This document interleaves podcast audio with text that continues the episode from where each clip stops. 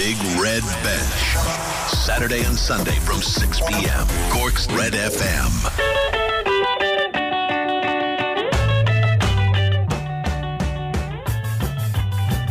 Good evening, folks. Hope you're all well on this Sunday evening. Rory here with you until 7pm right here on the Big Red Bench. Glad you could join us this evening. A very busy show coming your way over the next 16 minutes. We are going to look back on Ireland's win over Tonga last night and how it sets things up nicely for the clash with South Africa next week. We'll hear from Andy Farrell and Johnny Sexton, and we're going to hear from Moss Finn as well, our good pal, a little bit later on. Reaction as well from the Senior Hurling Championship quarter-finals. Going to hear from Sarsfields after their win over the Rockies. Going to hear from the reigning champion St Finbarrs as well. Going to talk to Douglas ahead of the Premier 1 Minor Football Championship final tomorrow. Going to talk F1, and we're going to talk Cork City women as well. You're listening to the Big Red Bench on Cork's Red FM.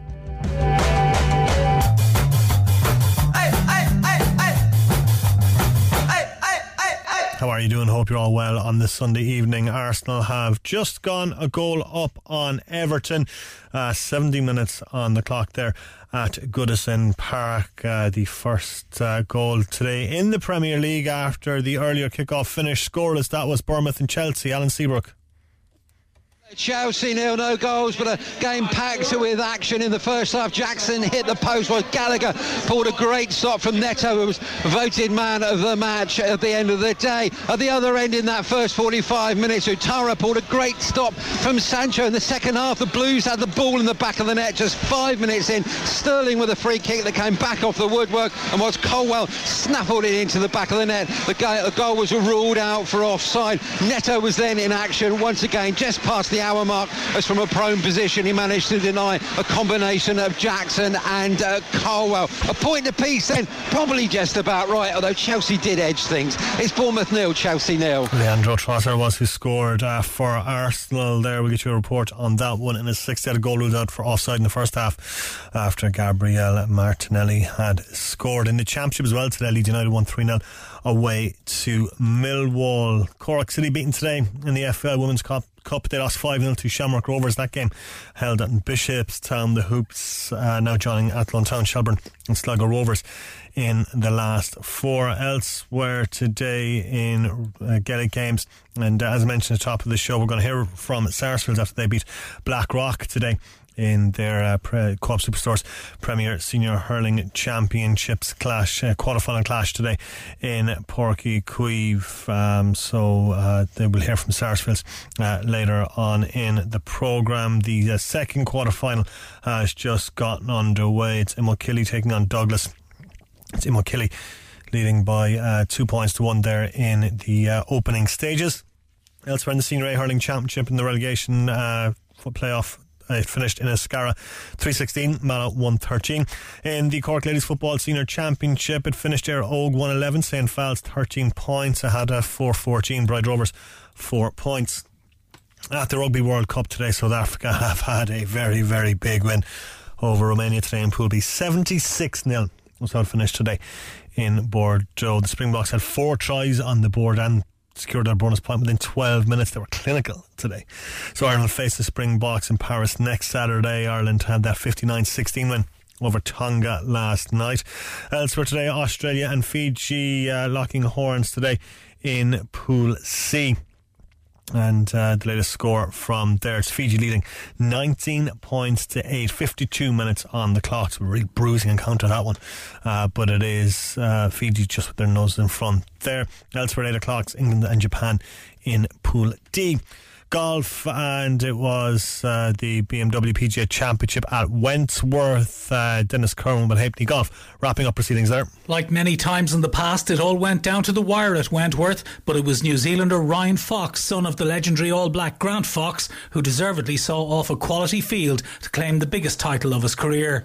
Tyrrell Hatton had a 2-shot lead standing on the 15th tee, but he drove out of bounds. He eventually made a 6-foot putt for a terrific bogey, and a birdie at the last saw him finish on 7. 17 under. Ryan Fox made a horror start with a triple bogey 7 on the third, but he bounced back impressively with 7 birdies in the space of 10 holes to jump into the lead on 17 under par. Fox stood over his 107-yard approach at the last, tied for the lead with Hatton, knowing that a birdie would likely win him the title, and he struck his ball to 6 feet and stroked in the birdie putt for the win on 18 under par. The only player who could have caught him was Aaron Rye. He needed to make a 40-footer for an eagle, but he lipped out and had to settle for second place alongside Tyrrell Hatton on 17 under. John Rahm was fourth with Victor Hovland in fifth. Rory McIlroy had an excellent best of the day round of 65 that propelled him up to 13 under and into a tie for 7th place. Shane Lowry moved into contention on 13 under with 4 birdies and 5 holes from the 9th, but a horrific quadruple bogey 9 on the 17th, a hole that has been his nemesis all week, ended his chances of successfully defending his title. Shane birdied the last for a round of 71 for a tied 18th finish. But it was Ryan Fox's day in the end, closing out a 4th career title with a win in the DP World Tour's flagship event. Reporting on the BMW PGA Championship, I'm Dennis Kerwin. Thank you, Dennis. Elsewhere, Ferrari's Carlos Sainz winning the Singapore Grand Prix. The Spaniard finishing ahead of the McLaren of Lando Norris, with Lewis Hamilton third in his Mercedes. Max Verstappen finished fifth. It's the first time a non-Red Bull has won a race since Brazil, which was the penultimate race of last year. So there was plenty of excitement there. We're going to talk to Sarah McKenzie Foley, our resident F1 expert, about that a little bit later on in the programme. Athletics as well today. The Echo Mini Marathon, big crowd turning out today, as always, are on the streets of Cork City, down around the marina today for the 5k race. It was Lizzie Lee, our good friend, who won the race, the Olympian finishing in a time of 17 minutes and 19 seconds, just ahead of her Leavell teammate Hannah Steeds, just by about 7 seconds there, I believe. So congratulations indeed to Lizzie Lee. Still Arsenal leading Everton by a 1-0. I'll keep you posted on that one. And Fiji leading Australia 19 points to 8. We are going to look back on Ireland's win over Tonga, though, 59-16. Before we hear from Andy Farrell and Johnny Sexton, let's get a full-time report from a man who was in Nantes, Richie McCormack. Full-time in Nantes, it's finished Ireland 59, Tonga 16. It's 2 wins out of 2 for Andy Farrell's men, and they'll be at this Rugby World Cup. Maximum points as well after an 8-try haul on a balmy night in Le Beaujoire. Added to that, Jonathan Sexton is now Ireland's all-time leading point scorer, surpassing Ronan O'Gara's record, not with his boot, but with Ireland's 4th try of the match 2 minutes before half-time. His conversion was practically Sexton's last action of the game, as he was replaced by Ross Byrne at the break. Ireland's first trio of tries came inside a fecund 12 first half-minute spell through Tadhg Beirne, Caelan Doris, and perhaps most spectacularly Mac Hansen. It was a near barren third quarter for Ireland, with James Lowe nabbing Ireland's 5th try just shy of the hour mark.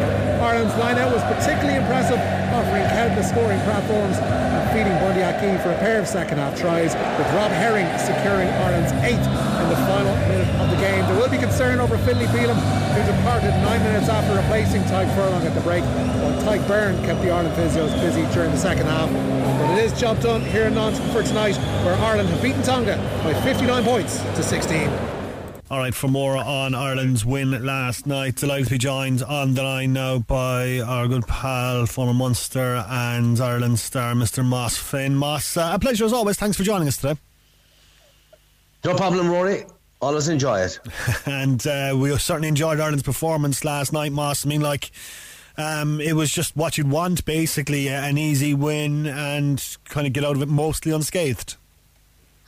Absolutely, you know, it is one of those tests against a very strong Tongan team physically, like, but we were clinical, and we turned it into a rout eventually. But there were a few banana skins during it. But having said that, we kept our shape, we kept our discipline, we were clinical when we were near their line, and it was a great execution against a team that could have been troublesome. But the way we played, we stopped them at source, and that was the bottom line. We did very well. It was a great warm-up for what is to come, that and the Romanian match. Certainly, yeah. Now, there might have been a few kind of eyebrows raised when Andy Farrell named such a strong team earlier on this week. However, he was certainly justified, because he could take off pretty much half his team at half-time, wrap them in cotton wool with one eye on next week. Yeah, I keep saying it. I'm like a record that's stuck. Andy Farrell is a very clever man, and even against Samoa there in the warm-up match, he kept the big guys on the bench in case trouble hit, and trouble did hit, and he got on the bench, and we beat them. So, no, he's a clever man. He's giving game time to the fellows who will really, really matter. And then when the game was won, when there was no threat from a very strong physical side in Tonga, he gave the rest of them a gallop, you know. And he's using the panel extremely well, maybe not all the panel, but having said that, he's done it well, and you're getting an idea of what he's about. And I'm quite sure he'll have a very good plan for South Africa next week as well, because he's shrewder than any man who has ever coached Ireland in the past, and that I'm certain of that. And I think the World Cup will show that. Yeah, and as you mentioned, Moss, 2 wins out of 2 mean like the manner of Ireland's performances and the manner of their wins, big wins. They mean essentially 2 warm-up games for Ireland to start off the World Cup, and you couldn't ask for much more than that. You couldn't ask much more for that, but it possibly might upset us later in the competition to a degree, perhaps, in that we've had our 2 sort of throwaway matches first, and now if we're going to win the World Cup, we're going to have to win to have beat 5 teams, world-class teams, in a row, which might be a little bit more difficult, whereas France got New Zealand out of the way early, and they might have a couple of easy matches in between, if you get me. So we are now going to have to win 5 tests against top-class opposition on the trot if we were going to win the World Cup. I have no doubt we have the ability, but have we got the panel that can sustain 5 games in a row against the top teams in the world? That is the question mark. So it's great to have the throwaway matches, and we got away virtually unscathed, except for Finlay Bealham maybe, but we now face the prospect of 5 tests straight in a row, and I just hope we have the panel for it, and that we can, you know, if we get a few injuries, have we got the depth of talent to sustain a serious challenge against world-class opposition. Well, Johnny Sexton certainly on fire anyway, becoming Ireland's record point scorer last night, 1,090 now and counting. A terrific try. It was kind of ironic that it was a try that took him past Ron Odegaard as opposed to a kick, Moss, wasn't it? It was, and it absolutely, because I mean his kicking is imperious and has been for years and years, as was O'Gara's, you know, but there was always quite a bit of rivalry between them, and I could nearly see O'Gara's face in the background after he started roaring after scoring the try, because while they are probably the best of friends, they didn't like each other when they were playing, and that's for sure, you know. But he celebrated as if he knew there was a record, like, and that is for certain. And as you say, it was perverse. It was actually a try that put him over the line rather than a kick. Like, but he's a superb talisman, and we need him big time. Like, but more luck to him, and the best of luck to him, because he is one of Ireland's great talents, that's for sure. Now, there was a bit of concern, I suppose, about him heading into the World Cup, and that he hadn't played in 6 months due to injury and suspension, but he's certainly shown that he certainly has it still at this level. Obviously, he's retiring at the end of this World Cup, but he seems to be very fired up and very, very focused in this tournament. He is, and, you know, he's very single-minded. Like, I mean, I personally thought that they should have played Crowley yesterday, and Donal Lennon on the Examiner said he felt that picking Sexton was the right decision, but Sexton is a selfish man. If you make it to that level, you have to have a certain amount of selfishness, and I can tell you, I'd say he was in Farrell's ear all the time saying he wanted the 2 games, you know, so there's a little bit of both in it, like, and we definitely need him against South Africa. Whether will he have the physicality for South Africa, I wonder about, but I would certainly have played Crowley yesterday, because I felt Crowley needs more game time to go into a big test like South Africa. But Sexton was trying to keep him out of that, I would think. And, you know, he wants his position at 10, and Crowley is a threat, and maybe that's the way he saw it. But whatever, I'm not always right, but I would have picked Crowley and kept Sexton for next Saturday. Be interesting to see how that goes next week against South Africa. We'll talk about that in a sec, but just looking back at last night's performance, and some big performances as well, Moss. Bundee Aki being one of the main on 2 cracking tries last night, and just a powerhouse of an 80 minutes from him.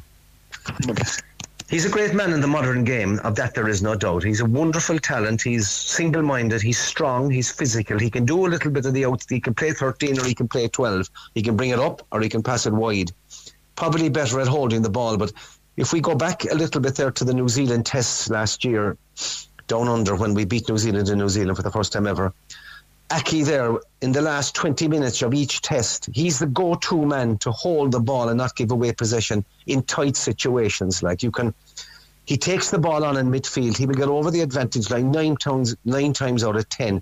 And when the bigger tests like next week are to come, he is penciled into that team number 1 now, because when push comes to shove, and everything is falling around you. He's the go-to man who will hold the ball up in the middle of the field, and New Zealand, South Africa, anybody, they won't get it off him.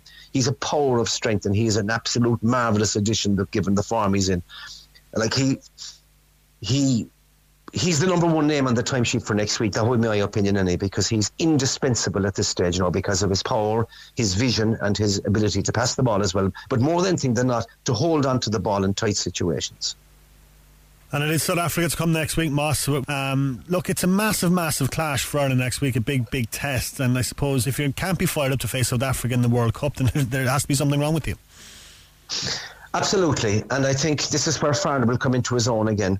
I saw South Africa beat Scotland last week, and they beat them well. But Scotland, it was Scotland's own fault, in my opinion. And Farrell is too clever for that.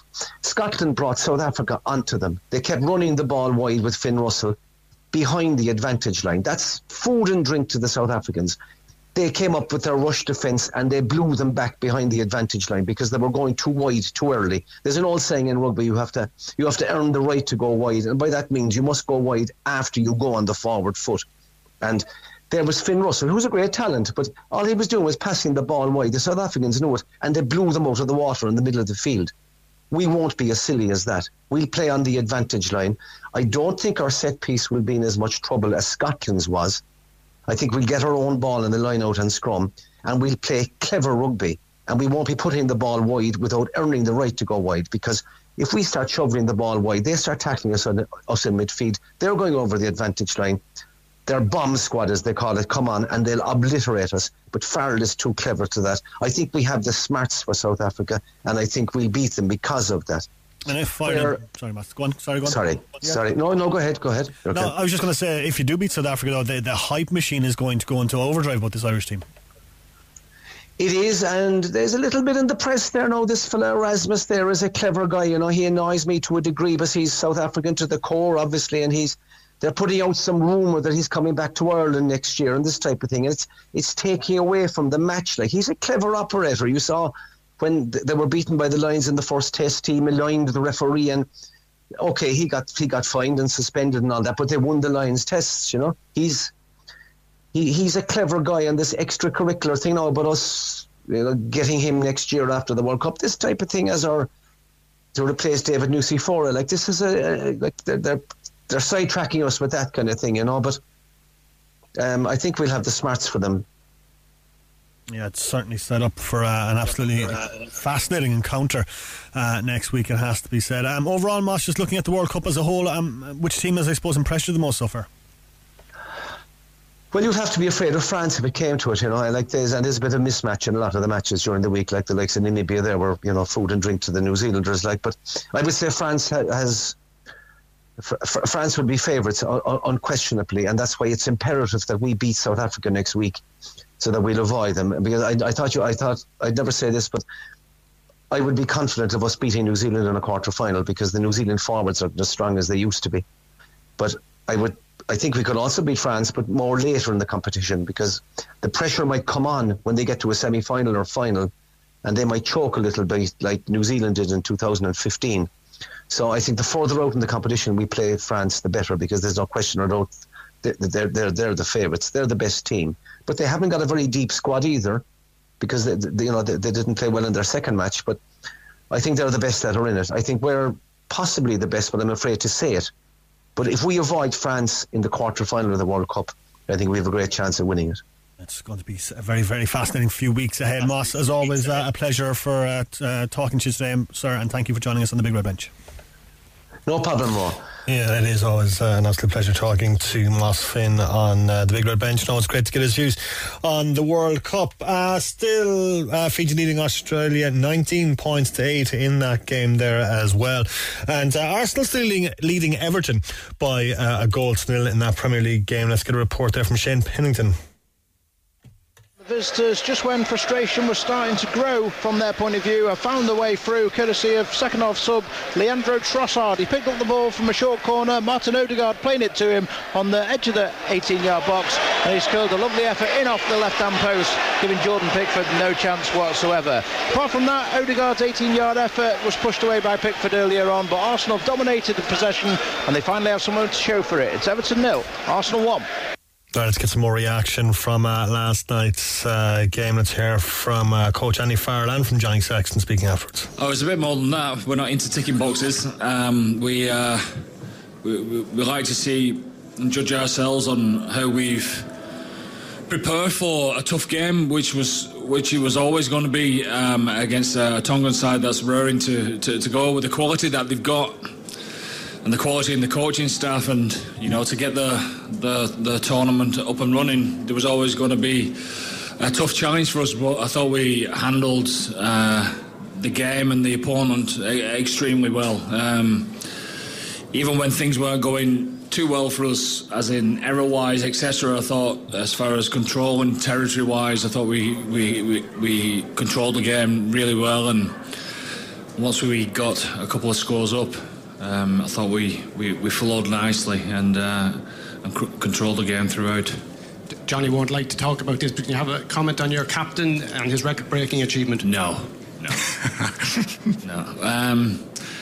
Look, I think it was fitting that he had 9 points, hadn't he? He had 9 points and equalled the record, hadn't he, before he scored the try. That's what I was trying to find out with Vinny, our analyst, and 2 minutes later he scored under the post, and you just knew when we got held up and we were set to play that play. It's something that we obviously practiced during the week, and he knows which ones to follow, and he followed Conor really well, and it was so fitting that he brought the... He broke the record with a try like that. But what I would say, and I've said to Johnny in front of the lads in there, that I mean, he can talk for himself, but the record's fantastic. But he'd say that that's his job, etc. But it takes some doing.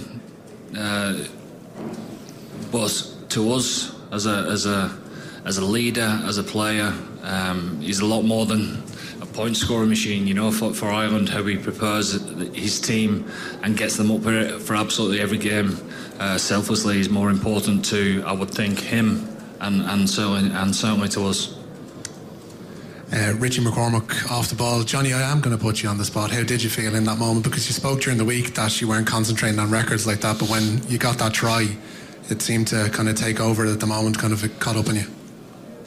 I was just happy to score the try. I think if one of the lads said it to me under the post, and I actually thought I might have got it on the kick before, but look, I think it's something when you retire and you finish, you can look back on and be very proud. I think my little boy will be over the moon. He was talking about it during the week, and probably means more to him. He'll chase it down now.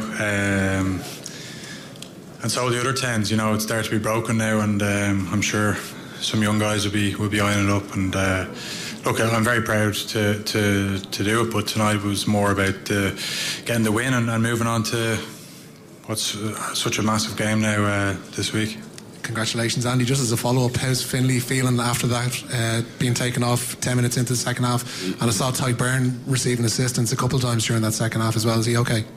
Tadhg Beirne's fine, yeah, and Finlay's in great spirits, so he'll go through the protocols tomorrow. But looking at him and speaking to the medics, they're pretty happy with where he's at. But obviously, we'll follow the protocols properly. Here we go, Johnny. 20 tries for your first two matches. You must be really pleased with the start that the team has made to this competition. Yeah, look, We've trained incredibly hard all summer, so we're fit enough and able to get ourselves into position to score tries and to put the opposition under pressure. So we've done that well at times over the first 2 weeks. There was plenty of stuff that we'll look back on early in the game where we're going to need to be more accurate and clinical next week against the reigning world champions. And yeah, there's plenty that we need to improve on for sure. And Andy, how much better do you think your side will be from coming through this experience tonight? Well, I would hope we will be better because we'll certainly need to be playing against a fantastic side in South Africa. But two games under the belt is good for us. You know, I felt for Tonga a little bit in the sense that they didn't get to play last week, and I think once you got the first game out of the way, that you find your rhythm better, and it certainly looked like that from our point of view. Hopefully that rolls on to another level on the third week, because I mean this is what World Cups are all about. Weeks that are coming against the reigning world champions. It doesn't really get any better, you know, and it's one thing for sure, you know that the Irish are going to turn up and enjoy it as well, so it's a fantastic week to look forward to. Johnny, how different is it facing the South African defence in terms of time and space?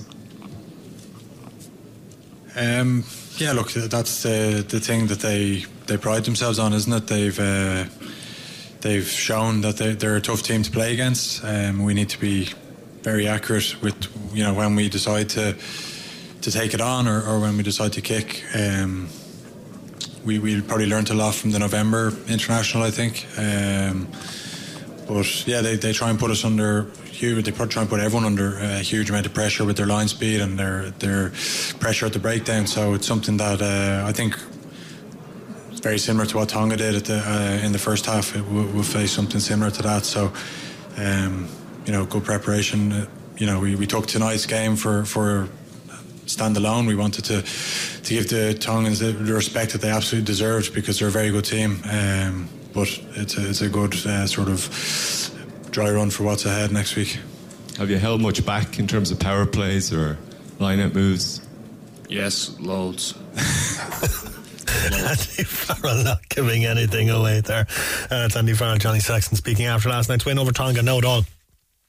Moves focus to South Africa next week and what is going to be a titanic tussle between these two sides. That win South Africa had early, 12 tries in a 76-0 win with Romania in Pool B. It was just an incredible stuff earlier on today in Bordeaux. Elsewhere it is Fiji and Australia going head to head, and it's Fiji who lead as things stand at the moment. The scoreboard has gone off the TV here, which is really annoying. They go to replays to take the scoreboard off, but it is Fiji who are leading Australia, but Australia have just gotten a try there to get right back into it. So it's Fiji 22, Australia 13, so we'll keep you posted on that one. And Arsenal have beaten Everton by a goal tonight. We'll get your report on that one in just a sec. Coming up afterwards, we're going to get reaction from Sarsfields after their win over Blackrock today. We are going to hear from the Bars after their win over Charleville. Going to hear from Douglas ahead of the Rebel Oak Premier 1 Football Championship final tomorrow, and we're going to talk from Rome and Sarah McKenzie Foley and Cork City Women with Danny Murphy as well. So busy half hour to come on the Big Red Bench. Missed the show? Grab the Big Red Bench podcast at redfm.ie. Cork's Red FM. Missed the show? Grab the Big Red Bench podcast at redfm.ie.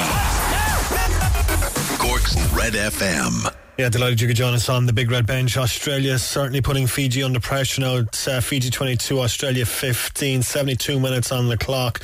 Australia converted a try behind, so they're putting that Fijian defence under considerable pressure as things stand at the moment. Elsewhere, Arsenal beating Everton, Shane Pennington. Everton 0, Arsenal 1. The visitors, excellent start to the season, then continues here as a solitary strike proved decisive in a game they totally dominated.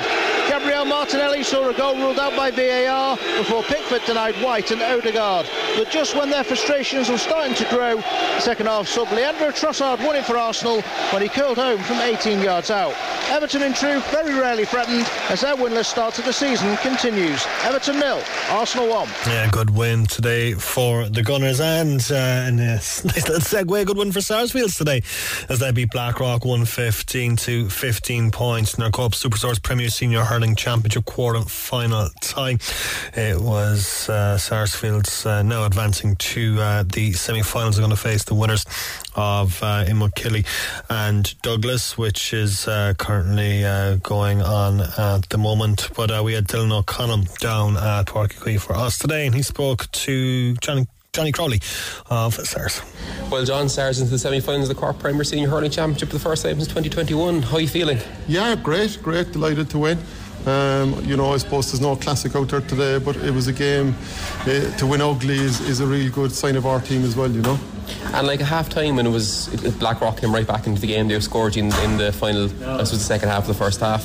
What were what did you say to the players in the dressing room? It's like we didn't really say much, to be fair. We looked at it. We lost a lot of battles out there. We weren't winning second phase ball, and we felt we were being a small bit bullied out there on the ball. So we just asked them, just make sure that, in the battle that we come out with the ball. And I thought, in fairness, in the second half, we came out with a hell of a lot of ball, you know. And all week it was billed as at the game. Everyone was kind of looking forward to in the city. Sarah's against Blackrock, a real kind of heavyweight clash in Cork hurling. What was the mood like leading up to the game all week? Look, we just focused on our own house and worked on that. We can't control Blackrock, or we can't control opposition, so we need to work on our own things. Look, it was a battle out there. It was a victory of winning ugly, and I think it's something that it'll stand to us. This is a team that may have lost that game going down through the last few years, so to come out on the right side of that was huge, and especially against the opposition of Blackrock. You stand behind it to watch Douglas and then McKelly to get a look. Yeah, we'll review there now. We'll see where we're going. Brilliant. Thank you for that, John. All right. That's John Crowley there of Sarsfields speaking to Dylan on the Big Red Bench this evening after that win over Blackrock that puts them into the semi-final. And as Dylan was asking, is he going to hang on to watch Imokilly and Douglas? Because as things stand, it is Imokilly who are currently leading Douglas there at the moment in the second game being played today at Porthcurno. It is currently after at half time, I should say, to McKilly leading 15 points to 7. Yesterday the reigning champion St Finbarr's marched on to the semi-final. Tucker side saw off the challenge of Charleville. They won 122 to 15 points down in the park yesterday. Brian Hayes with the goal for the Bears. Ger was there for us and spoke to Bears boss Jack Cunningham. Jack Cunningham, congrats. Turned it around in the second half. What was said at half time? Because the first half, Charleville really put it up to you. They did. Just Charleville played a super game. They put a massive challenge to us. They're physically, tactically. We were probably lucky in the position to be half time to be one ahead. A couple of frees that maybe that went astray from their point of view. But they stopped us from playing. They were physical. They were athletic. They were hunting the ball, and we had no time. So, we were probably lucky to be a point up at half time. But I think second half, we opened up a small bit, got on the ball a bit better, used the space a bit better, and then got a couple of scores which kind of opened up the gap then to 5 or 6 points. But you could never be settled, you could never be unsure or sure of how it was going to finish. And then Brian got a super goal that closed it out for us. But we came down expecting a massive battle, and that's what we got. Was it a case of finding a rhythm in the second half? Because once you did that left wing, right wing, you were popping over scores. You could see that the confidence was coursing through the team. Yeah, that's what we've been trying to work on. We've. Again, I suppose I'm I keep on saying it, and people are getting bored of it, but it's difficult in a situation where we go from week to week when we don't have all our players trained together, So, that's challenging. But again, as the game kind of opened up and we got into the flow of it, so look, I'm just delighted to be in the semi-final. We're back. We came out of a very tough group, very tough match here tonight, and looking forward now to taking on Middleton. From a management point of view, getting this kind of challenge and being pushed going into a game against Middleton, this is really what you needed. Oh, hugely! All the games are tough, Charlotte. Every game you play, there's no easy games at this level. You take your eye off the ball here for a minute and you'll be under pressure. You see it tonight. I just heard the result there from I heard it, Lynn. Are out of senior hurling for the first time probably ever. I'm not sure what that stat is. So just goes to show. And anything can happen. You have to be focused on every single game. Charleville have made massive strides. First time up playing in the quarterfinal, qualifying out of the group. They came up with nothing. Had nothing to lose really to an extent because other than getting to a semi-final. So fair play to them. They put up a great performance. And just finally, as you said there, that Glen result tonight and Kanturk staying up, it just shows you the way for thin margins now when it comes to not just hurling but football as well. You've got to be on your game all the way through. Oh, yeah, it's every single game, from the point of view. So we've been being where at Leinster, you know, we've been in that relegation fight, so we know what it's like going into the pressure that it brings. So it's, you know, from a Cork hurling point of view, it's from a, I suppose from a city point of view, it's just, you know, to have no senior team on the north side of the city probably isn't good for hurling. But then again, Kanturk have been massive strides over the last number of years. They've, you know, 8 or 10, 12 players who've played with Cork hurling and football, and they've massive strides. So that's a great victory for them. But look, we're delighted at the end of it. To be going home tonight, and looking forward to the semi-final. All the best in that semi-final, Ger. Thanks very much, Ger. That's Jack Cunningham speaking to our Ger McCarthy after last night's win over Charleville. Gerald's got a chance to speak to Conor Cahillan. Conor, first of all, congratulations. Really excellent second half performance. What was said at half time, because you really kicked on? Well, I suppose just from the first half, like we knew coming into the Charleville we were going to bring a massive fight to this, and in fairness they did. They hooked, blocked, tackled. We couldn't get a ball out of the backs there in the first half, and in fairness to them, they probably should have went in at half time leading. They had a number of wides, but no, just at half time I suppose we said we'd knuckle down and get a bit of hard work done, and probably paid off there in the end. We hooked and blocked there for the first 5-10 minutes of the second half, and yeah, we got great joy out of it. There was a big win down there. I mean, it wasn't really obvious up in the stands, but down on pitch side they had a big win in the first half, but he just worked better with it in the second period. Yeah, well, you know, the wind really didn't have a huge factor on it. I suppose we just said to ourselves at half time that, like, if we could up our tackle count and start working the ball through the lines, that we'd get back into it, and I think it worked fairly well in the second half for us. So, like, you know, we got lucky at times as well, like, so yeah, we were just happy to come out the other end of it now. Yeah. Good to see the scores flowing. Once you got into your rhythm like that, you, like, it was the bars of old, like you were picking scores left and right, and that was key. Yeah, and I suppose a big part of it as well is, like, we weren't relying on any one score or anything. You know, there was a good spread of scorers. So yeah, no, just happy to tip away now with the points in the second half, and it got us over the line in the end. Just finally, Middleton, the semi-final, something to look forward to. Yeah, something to look forward to. They got a straight semi-final, and they're motoring very well at the moment, so it'll be another tough test for us, but we'll give it a good lash anyway. Okay. Thanks, Conor. Pleasure. Thanks. That's Conor Cahillan there speaking to Ger after their win over Charleville, 122 to 15 points is how it finished. Last minute it is Fiji still leading Australia 22 points to 15, so Fiji, of course, for a big victory. They have the ball and they're down in Australian territory, so Australia need a bit of a miracle at this point to win that game. Elsewhere, tomorrow night sees the Rebel Oak Premier 1 Minor Football Championship final take place. It's Douglas against St Finbarr, as we heard from the bars yesterday. We're going to hear from Douglas now. Earlier on today I spoke to Douglas boss Richard Barry. Alright, the Rebel Oak Premier 1 Minor final taking place tomorrow evening in Porcurin. Douglas and St Finbarr's going head to head, 8 o'clock the start time for that one. Delighted now to be joined on the line by Richard Barry of Douglas. Richard, thanks for talking to us today on the Big Red Bench. No bother at all. Really no bother at all. Tell me, I'd imagined the excitement this week in training, lads looking ahead to a final must have been something else. There's a great buzz. There's a great buzz. They're in good form, you know. We've a couple of headaches, all right, you know, between a couple of players who to start, which is good. With two injuries, you know, as you know, in the last game with Sean Coakley, who was the minor Cork captain, and Fionn Nash, and, you know, we thought, like, you know, we'd be under pressure, but we still have a few headaches with a couple of more players come back from injury, and, you know, there's a good buzz there. I suppose it's a 50-50 game, really. Yeah. The bars are going well too, you know. Yeah, exactly, and as you mentioned there, Richard, just the injuries that you did pick up, I mean, how much of a blow was that for you at the time? And I suppose how was I suppose it presents an opportunity, I suppose, for other lads in the squad to step up. That's it, exactly, you know. Sean was a big one, you know. He was probably our top scorer in the championship so far. He was on the freeze in the 45, you know, with a couple of lads in training, you know, practice him, and there's a good few can do the same thing, you know, so they just have to stand up now and go for it. There's a couple of, another one or two after coming in as well, you know. Another big players who are missing, so we're kind of, we're just looking forward now to getting them out in the field and getting the right lash.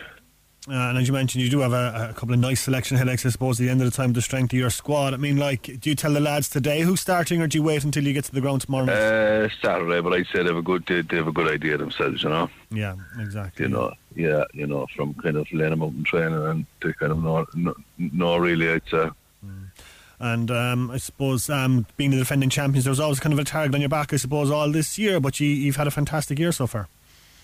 We have, we did well now, you know. At the start we thought we were leaving in too many goals, really. We left in 4 against Ballincollig, you know, which we weren't happy with, and we kind of going into the semi-final against Valleys, our aim was to leave in no goals, and you know we did that. You know, we held them to 8 points, and you know we were happy with that. So that's kind of our aim now going into the final.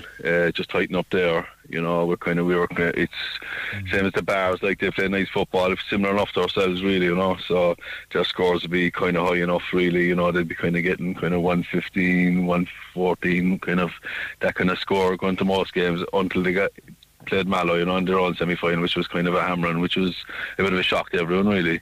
And as you say, look, a big win over Valleys. As a manager, Richard, what's more pleasing to you, the 317 you scored, or just the 8 points that you conceded?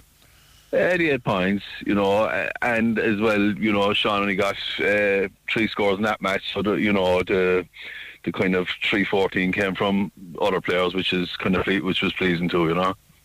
Exactly, and as you mentioned, just St Finn Bars, very, very strong at this level as well. And you touched on it a couple of times there, just how strong they are and how tough a game it is going to be tomorrow night.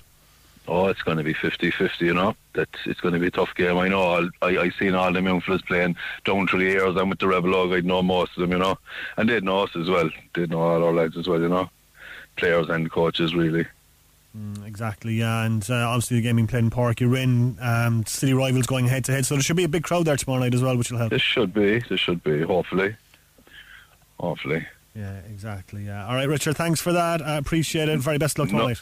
No, at all, thanks very much. Yeah, great chat to Richard Barry there of Douglas. Very best luck to them, very best luck to the Bars in tomorrow night's Premier 1 Minor Football Championship final, the Rebel Oak Premier 1 Minor Football Championship final being held at Páirc Uirinn. Very, very best of luck indeed to both sides heading into tomorrow night's game. Now we're going to talk F1. The Singapore Grand Prix wasn't won by Max Verstappen, much to my surprise. Sarah McKenzie Foley, our resident F1 expert, was on the line with me earlier on today to talk us through it. Going to talk Formula 1 now, and we're joined by our resident Formula 1 expert, Sarah McKenzie Foley. Sarah, it's happened. It's finally happened for the first time in 15 races since Brazil 2022, and non-Red Bull has won a race. That is cause for celebration, surely. It is. I mean, shout out to Red Bull for having a bad weekend and letting the rest of them have a chance. I think that's the irony. But no, it was a really, really good race. I think, you know, there was stuff there for the neutral, there was stuff there for the diehard Ferrari fans, and even if you like to get really technical and strategic, the way the Ferrari managed that race was pretty impressive. Yeah, let's talk about that actually, and how Ferrari got their man to the checker flag, because as you mentioned, Sarah, very, very impressive from them. Yeah, I mean, we've seen them make a couple of errors, you know, over the past 2 seasons in particular when it comes to strategy, but they absolutely played a blinder today. And to be fair to Carlos Sainz, he stayed very calm throughout. He was essentially told, you're going to have to back up the pack so that there's no gaps available for people to undercut us by getting an early pit stop in, and he did that and still managed to maintain the lead. You know, he had to deal with a restart as well, which is obviously, you know, a pressure situation, and even in the end he did his old teammate Lando Norris a favour and let him get a bit of DRS to try and hold off the two Mercedes. So yeah, absolutely played a blinder Ferrari this weekend. I think the main downside, I think, for them will be Leclerc. He was, you know, just very unfortunate when he did come into pit. They double-stacked the cars and he lost a couple of positions just due to traffic. But overall, I think they'll be really happy. We have talked at length on this podcast, on this show, I should say, about the Red Bulls and their dominance of the sport, and the fact that I've said it to you a couple of times that I've found Formula 1 boring as a result of Red Bull's dominance of the sport this year. What is a result like this going to do, I suppose, for that kind of thing? I think, well, you know, first of all, there was a chance that they could have won the Constructors' title for the year this weekend. There was kind of 3 mathematical situations where they could have won it, and I think it's good that they haven't, because even if it is a foregone conclusion, having something like that tied up so early in the season, just, it doesn't feel good, you know, for the sport. And I think they will still win it, but at least now you're looking at, you know, you're looking at your Ferraris, your Mercedes, who's going to pick up that second and third spot. So I think it's, you know, I think it's just good for the general interaction, and you know, the excitement during the race today was, as you said, something we haven't seen for a really long time. And there's something, I suppose, I don't want to say romantic about a Ferrari and the first Stabata down the podium, but there is, isn't there? There is, 100%. I mean, there's a reason why they have such a passionate and global following. You know, their history in the sport is just absolutely undeniable. I think they're probably the first name that anyone thinks of when you say Formula One is probably Ferrari. And, you know, that's well earned. They've had a really successful history. And I think the question now maybe is, do they need to pick a first and second driver in a very explicit way going forward? I think there's an interesting conversation to be had there about that, because it sort of swings and roundabouts with the two of them. But at the moment, Carlos Sainz is very much in that kind of front position for sure. Yeah, his second when he won the British Grand Prix last year is obviously going to be brimming with confidence after today's win. But just on Max Verstappen, obviously 10 consecutive victories for him. He's obviously going to be annoyed it wasn't 11, but to start from 11 to finish 5th, just I suppose it shows the quality that he has. Completely, particularly, you know, when you look, you're comparing him to Checo Perez, who finished outside of the points and had a really bizarre incident with Alex Albon as well that, you know, massively disadvantaged the Williams. So I think it was a really good recovery drive, it has to be said, from Max Verstappen. And it's just very interesting we haven't heard him sound, you know, that frustrated, particularly yesterday, in a very long time. And he says that he prefers to race at the front, and that's understandable. But I think just generally removing the assumption of that Red Bull dominance this weekend has done wonders for pretty much everyone that watches Formula 1. Yeah, it certainly does. That Singapore track nighttime race, it's always very, very exciting, isn't it? Yeah, to be fair, I mean, they made some changes this year, and there were less, I would say, you know, race-ending incidents. There were, if anything, there were drivers making errors because things were just really tricky, and the conditions are obviously pretty grueling. But yeah, it's my favourite night race of the year. I absolutely love it, and it always delivers something. It certainly did yesterday, Sarah, when Lance Stroll crashed in qualifying in a pretty horrific-looking incident. Yes, he didn't race today, I suppose partially due to, you know, the soreness and the stiffness that he was feeling after that crash, and also because, you know, for anyone that saw the pictures of the car, it would have needed a very, very significant rebuild, so they decided not to run him today. And I think that's fair enough. I mean, it looks awful, but it's also a very positive thing in the sense that he wasn't hurt, and the main protective parts of the car in the cockpit did stay completely together. So, you know, there's multiple scenarios in which that would have been a lot worse. And we're just very lucky, I think, that the safety and the technology has come along the way that it has. Yeah, that always fascinates me, Sarah, when you see a crash like that at that speed and you see what's left of the car, and for the driver just to pop out of the car seemingly unhurt, yeah. It's just incredible. It really is, and it is a testament, you know, it's something that luckily we don't have to talk about very often, but it's a testament to the work that goes on behind the scenes, all the people that are dedicated specifically to that safety point. It's just so important, because, you know, without it, as I say, we'd be having, you know, kind of much more troubling conversation. So yeah, really happy that he was able to walk away from that one. A lot of the tweets then under videos of the incident are suggesting that Lance isn't good enough to be a Formula 1 driver, and he's only there because of his father, and that maybe he should look at maybe retiring at the end of the season. Yeah, I mean, this question kind of comes up every year almost with Lance Stroll, and, you know, a lot of people aren't even aware he's literally on a rolling contract, and I don't think that has ever happened before in Formula 1. No one's seat should ever be that safe, and I wonder whether it's a combination of, you know, just not quite being up there on the talent scale versus not necessarily feeling under as much pressure as the average driver would, but he's always sort of batted away those comments and said, look, I'm going to keep doing it as long as I can, and he's in a position to do that. So I think it's just it's a very unusual and kind of tricky situation, but you do kind of start to think, what could someone else do in that seat? Exactly, yeah. Well, he's got a week now to get ready for, less than a week, to get ready for Suzuka. The race is coming thick and fast, I suppose, and that Suzuka circuit, always something special as well, so it should be a good race again next week. Yeah, absolutely. It's great to be racing in Japan. I think, again, a very kind of historic place, and, you know, there's positive and negative kind of pinnacles for the sport there, but it does always produce something, and it's just a really cool spot to race in as well. I know the drivers really enjoy the challenge, so it'll be interesting to see whether we do get back to that Red Bull dominance or whether the track isn't going to suit them, kind of in a similar way to Singapore. And that's so good when you have to get up at 6 in the morning to watch the race either, though. That's the only thing. Yes, setting the alarm. Alright, Sarah, as always a pleasure. We'll talk to you after next week's race again. Thanks, Rory. Yeah, always a pleasure having Sarah McKenzie Foley on to talk F1 and a great Singapore Grand Prix today, mostly because Max Verstappen didn't win. He'd won 10 straight in a row up until today, and it's good to see Carlos Sainz get on the top step of that podium and take the victory. So we'll be talking to Sarah next week after the Japanese Grand Prix, starting at 6 a.m. next Sunday morning. Right, nearly out of time on the show. We are going to look back at the Women's FAI Cup today, and it was Cork City taking on Shamrock Rovers. Defeat in the end for Cork City.